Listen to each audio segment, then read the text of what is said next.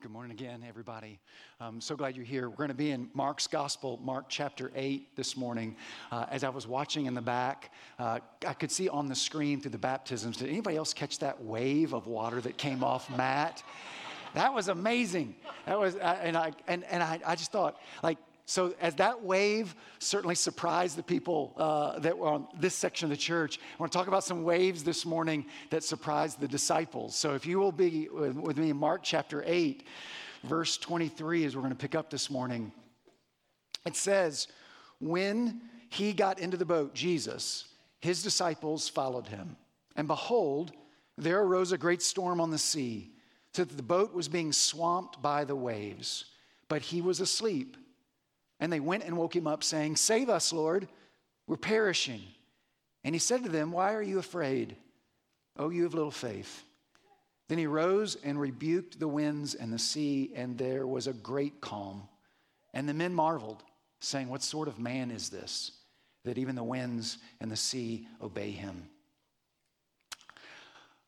I love this passage and, and, its, and its brevity. There's a lot happening here, and we're going to explore this a little bit more this morning. But this passage it communicates a crisis of belief.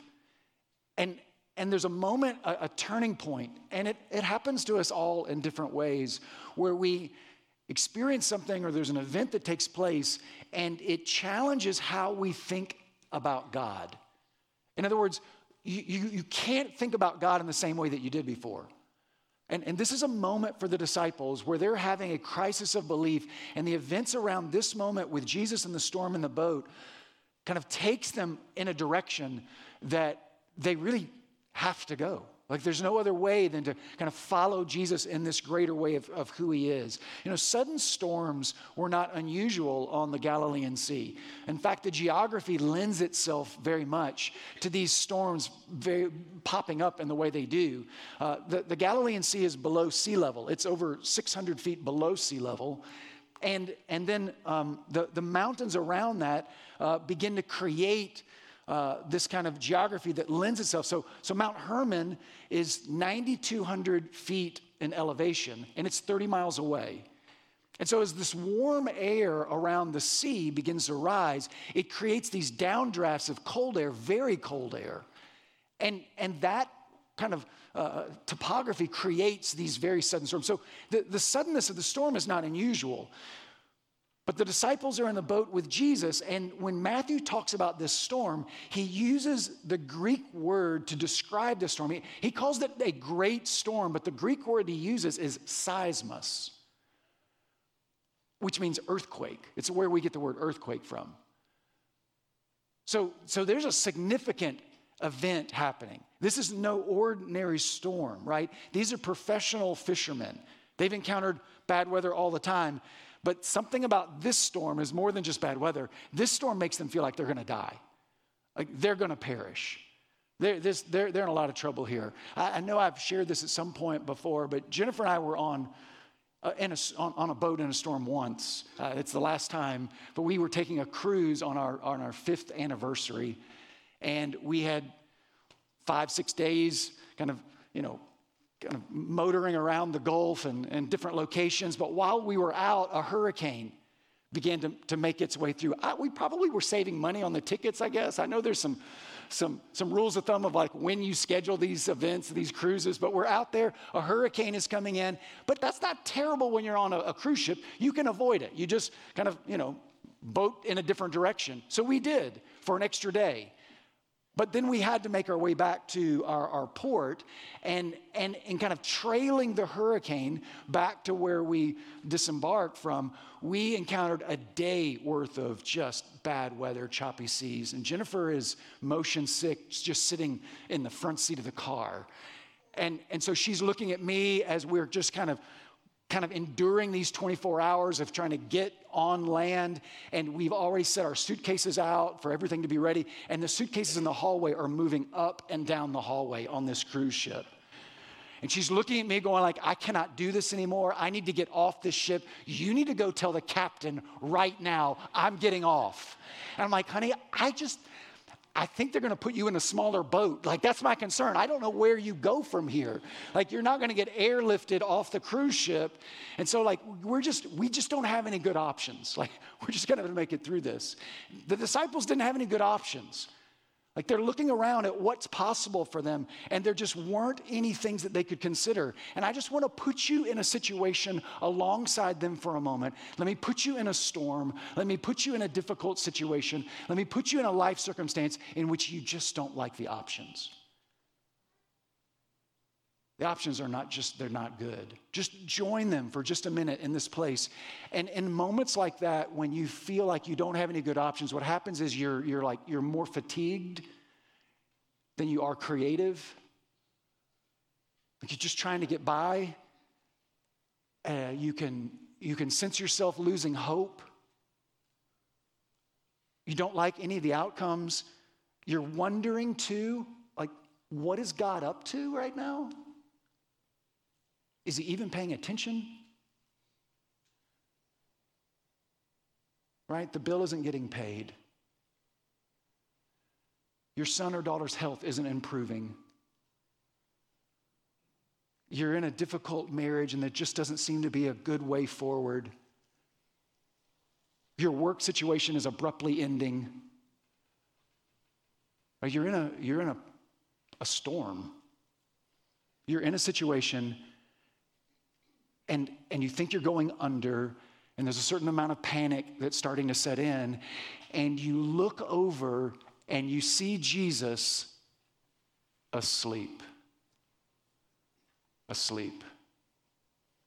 Uh, Mark's gospel highlights this as well in verse 38 of chapter 4. It says this But Jesus was in the stern of the ship, asleep on the cushion. I don't know why Mark included that, but I just find that He's asleep on the cushion.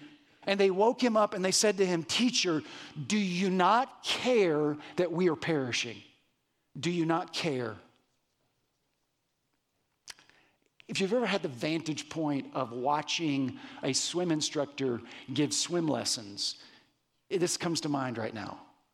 And, and living in, uh, in a place with a community pool, it's not uncommon that if you go there, you'll see this experience of the swim instructor teaching children how to swim. And at first, right, it's it's a little concern there, but you're the teacher's holding your hands. You're learning to put your face in the water. You're blowing bubbles. You're kind of working your legs. You're kicking a little bit. And then it's that moment where the teacher says, All right, now I want you to swim to me. And there's that four or five feet of distance that that child has to cover. And as the child sets out to reach the teacher's hands, do you know what happens next? The teacher begins to back up. And all of a sudden, the child knows it. And I've seen this. Like they're in the water, face down, they're looking around, and they can see the feet moving backwards. And then taking in air, there's this all of a sudden panic like something's happened here. You've tricked me. The rules have changed. And so, as they're trying to get oxygen just to survive, they're also starting to panic. Hey, What's happening? They're looking over at mom and dad, they're, they're reaching out for the teacher. They think they're going to die. And if any other child is taking lessons, they're also terrified. They're going, Is this what's going to happen to me? Like this experience, like what's happening in this moment when you feel like you're sinking, when you feel like you're going to die. Teacher, don't you care if we drown? That's what the disciples asked Jesus. And it seems like a fair criticism. Because, oh, by the way, this was your idea to cross the, ocean, to cross the sea. We were fine on the land. You're the one that said, let's get in a boat and let's go across. So there are moments in our lives where we're feeling like we're doing everything that we're supposed to be doing and it is going badly. You prayed, you sought God, you've been obedient, you've been faithful, and it's all falling apart and you're sinking I asked for direction and I gave my best ability. I stepped out on faith. I did my part. And now, like, we're perishing. Has there ever been a moment where you felt duped? Like, I, I thought I was signing up for something with Jesus that was different than this. And this is hard. And then so, so the disciples had to be saying, well, whatever this was, I guess it's over now. Go wake up the sleeping Messiah. You know, even for experienced fishermen, uh, Israelites weren't seafaring people. There were a lot of other cultures that were far more connected to the sea. But for the Hebrews, they saw the sea and open bodies of water as, as chaotic, uh, foreboding. Like there, there was a lot of mystery and uncertainty to it. And in fact, a, a lot of what they thought about water and its kind of and its power and its, its movement, it was something that only the Lord in his power could, could tame. And I love what Psalm 107 says in verse 28. Then they cried to the Lord in their trouble, and he delivered them from their distress. Verse 29 He made the storm be still, and the waves of the sea were hushed.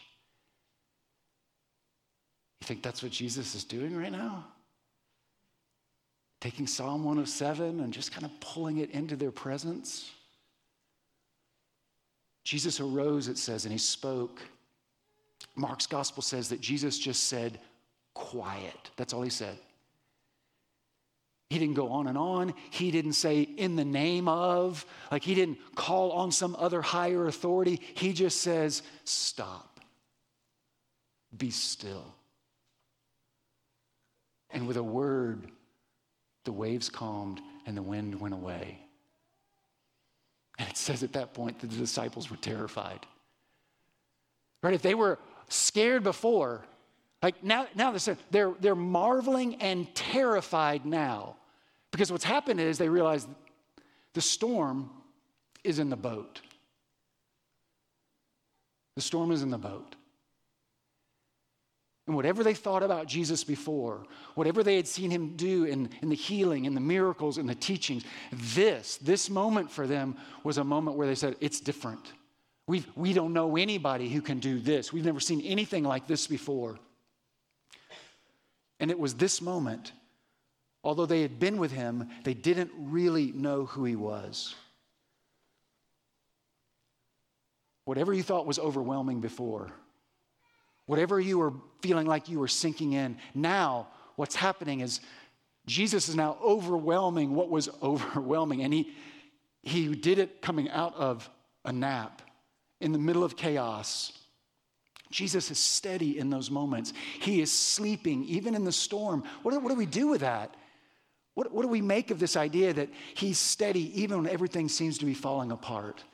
So, I want to talk about the steadiness of Jesus and how it brings a steadiness to our own lives. In this, one, Jesus expressed a confidence in the Father. Jesus had a confidence in the Father. Jesus' relationship with the Father was so secure in its purpose, in its significance, in its timetable, that Jesus knew that he would not experience one thing before the Father ordained it. In other words, Jesus is not going to die one day, one hour, one minute, one second before the Father wills it. He believed that. And the same is true for us that your life is connected to something so deep, so good, so powerful that even the most difficult of things that we would experience are working themselves out in us to achieve a good and a glory to God. Everything is connected to him. This seems to be the area, right, that Jesus actually challenges them and he rebukes them. Like, Why is your faith so little? And it's not their faith wasn't little because they went to Jesus in the storm. That's not what he's rebuking them for. They went to Jesus in the storm and says, Don't you care? Don't you care about us? And Jesus saying, of, Yes, of course I care. I'm with you right now.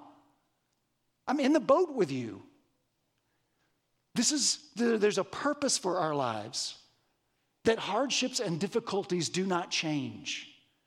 That in Christ there is a, a, power and presence of Jesus by the Spirit of God that is that's deep within each believer, that creates a ballast in our lives so that we will not be torn and we will not be thrown over. It, it, it creates a depth to us that stabilizes and calms. It provides a peace to our soul which doesn't make sense in light of the circumstances that we go through.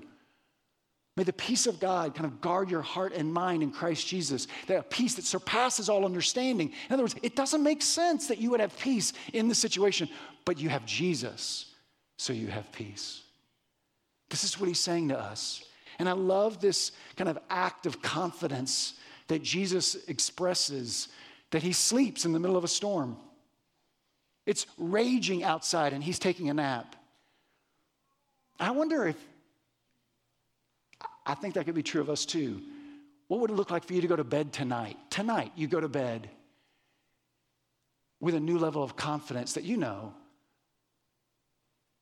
that God can do more while you're sleeping than you can do while you're awake. And you just rest. What if the next act of faith for you is just to walk into a room and lay down and take a nap? To rest because of the confidence that we have in God, because of the humility that we have in the Father, that it is not, we are not in control. It is not up to us. That God can do more than one in one second, in one moment, than we can do on our own, our entire lives. I love this confidence that Jesus has in the Father, a confidence that he shares with us. Jesus also knew this that storms and God's love are not opposed to one another. Storms and God's love are not opposed to one another. When everything is going wrong, it's easy to think that God doesn't care.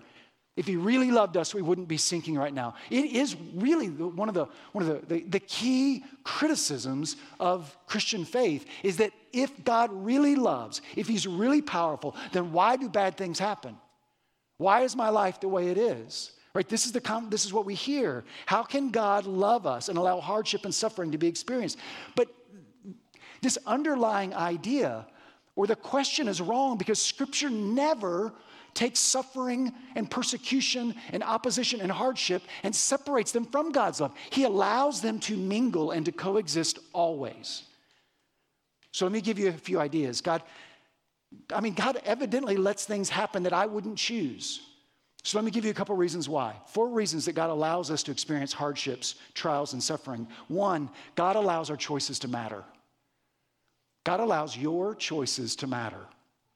God gave you a mind, He gave you a will, and if you choose the things that are of God, God's will, things that are good, there is an inherent blessing and an inherent goodness that you experience in your life. But when you choose from selfish ambition, out of sin, out of manipulation, and live thoughtlessly, or put other people at danger or put yourself at danger. There are natural consequences that those actions begin to reap into our lives.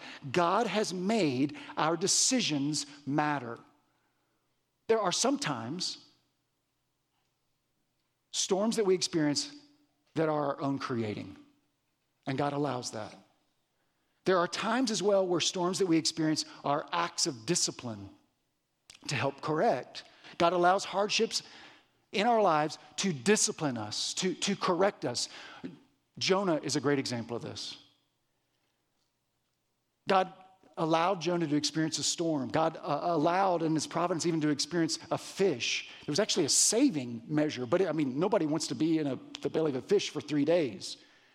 But you get this experience that, that Jonah was allowed to encounter a storm so that he might have the opportunity to change his mind, so that he might have an opportunity to repent, so he might have an opportunity to do what is right. There are sometimes storms come into our lives so that God might bring a certain amount of correction in our lives.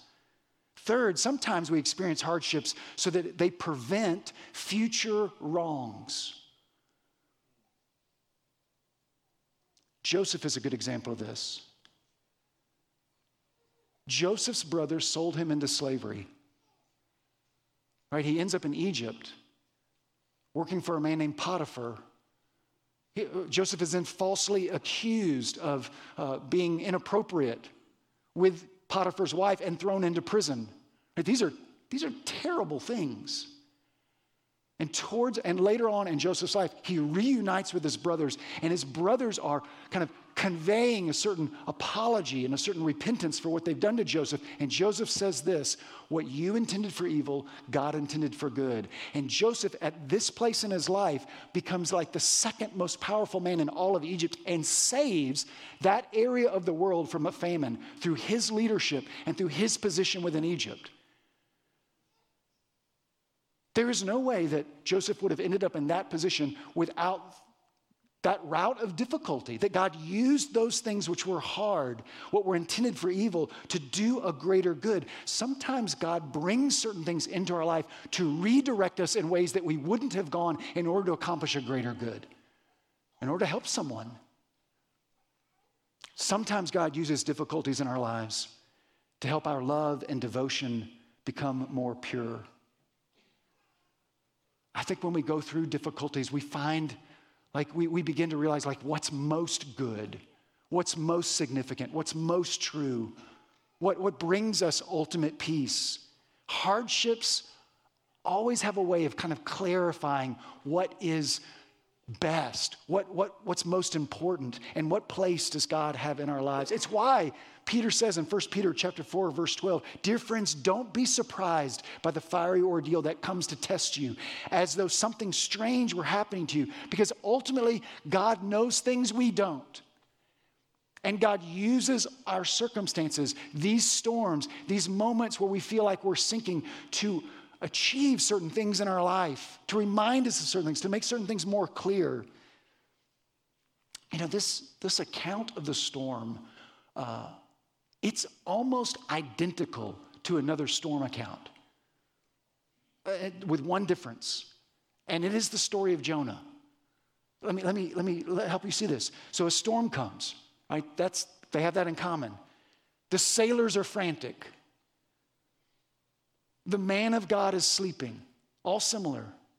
They awake him, and the storm is quieted by the sacrifice of the prophet. And the scene ends with everybody in awe. Right? That's so there's there's just really one difference between the Jonah story and this story with Jesus and the disciples, and it's this: where's the sacrifice of Jesus in the situation? Where is it? And it's this perspective that we have that the disciples didn't have yet. Because we realize that Jesus is going to sacrifice. Jesus did sacrifice himself. That Jesus faced the greatest storm that we could ever encounter. And it is the storm of God's judgment and the penalty of sin and death. And it's this one storm that can ultimately, eternally sink us. And Jesus went after this. Jesus is going to take on the greatest storm. He's going to take on brokenness. He's going to take on destruction. He's going to take on death. And as Jesus calms that storm, he calms every other one. He calms everything else. He took on suffering so that when suffering comes into your life, it only makes you great. It only makes you better. It only makes you stronger. It only makes you more pure. And when we see Jesus do that, when we see him bow his head and take on the ultimate storm, when we see him go to the cross, he reminds us that he does care for us. If you've ever wondered, God, what I'm going through right now, do you care? Are, are, are you invested? Do you know what's happening? The cross is this forever reminder that God does care, that he does care for you. And so I just as you ask that question this morning, does Jesus really care for me? Jesus answers that very question by being in the boat. He came and he took on flesh and he walked with us and he went where we went. And by coming into the world and by going to the cross, he showed us, he showed the disciples, and he shows us that he cares for us. And I think how often storms confuse us about God's love and about God's care. That when we go through something, we, we wonder if God has left us. But God wants you to avoid the next storm, the next crisis of belief or life circumstance, thinking that you're in it alone. Another point I love about this is the storm didn't wake Jesus, but his friends did. The storm didn't wake Jesus, but his friends did. So let the storms take you to Jesus. Let the difficulties, let the hardships kind of take you to him. Jesus said in John chapter 15, Greater love has no man than he who lays his life down for his friends. And that's exactly what Jesus did. He laid his life down so that we would be friends. And Jesus does this perfectly on the cross. And so, if you've placed your faith in Christ, if He is your Lord and Savior, then you are also His friend. And He cares for you. He cares about your welfare, He cares about what's going on in your life, that He is the friend that sticks closer than a brother. Jesus still calms the storms, and even when our faith is little. I love this part of the story because Jesus gives this slight rebuke about, guys, of course I care for you. I'm here with you. Like they're like, Jesus, we're dying. Jesus, we're perishing. And Jesus goes, man, you guys, your faith is so small. And yet, Jesus still provides the miracle. In other words, it's not the size of our faith that moves Jesus towards us, it's the size of his love. It's the size of his power. It's the size of his compassion. That it'll never be about you having enough faith to get Jesus to respond to you in the way that you want him to do. He's already disposed to you, he's already inclined to you.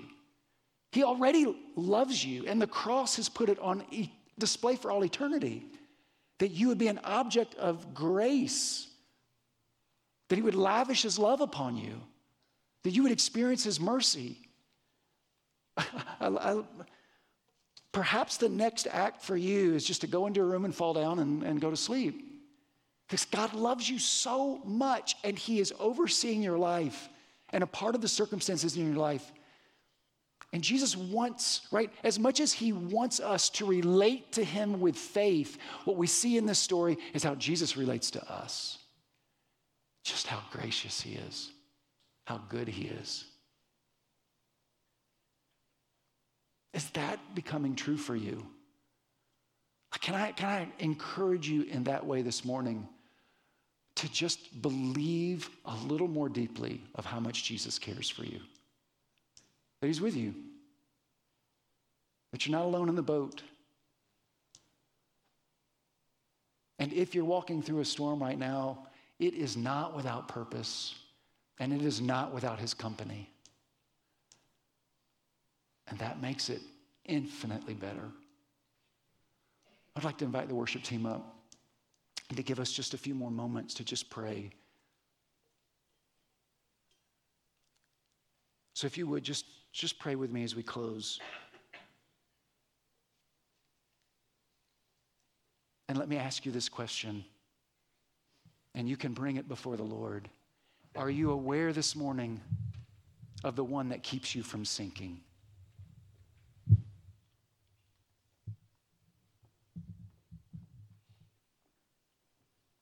And so now, each time something works out, right, that there's a new day, each time we laugh, each time we feel and cry, each time we get through another day and we still have breath in our lungs, are we newly aware of the one who provided it? Who was and will be with us? Isaiah 41 says, Fear not for I am with you. I will strengthen you. I will help you. Jesus, thank you for being in the boat with us this morning. And I pray as we come to you and share with you our concern, uh, maybe even our panic, that you would bring peace that you would bring your presence, that you would encourage and restore, and graciously as you do, bring our hearts along with a new level of confidence that you've got this. Help us to be obedient and faithful. Help us to be steadfast as you are. Help us to seek you and come to you with everything that's on our heart and trust you by faith, believing that you are greater than any occasion we might face. We pray this in your name. Amen.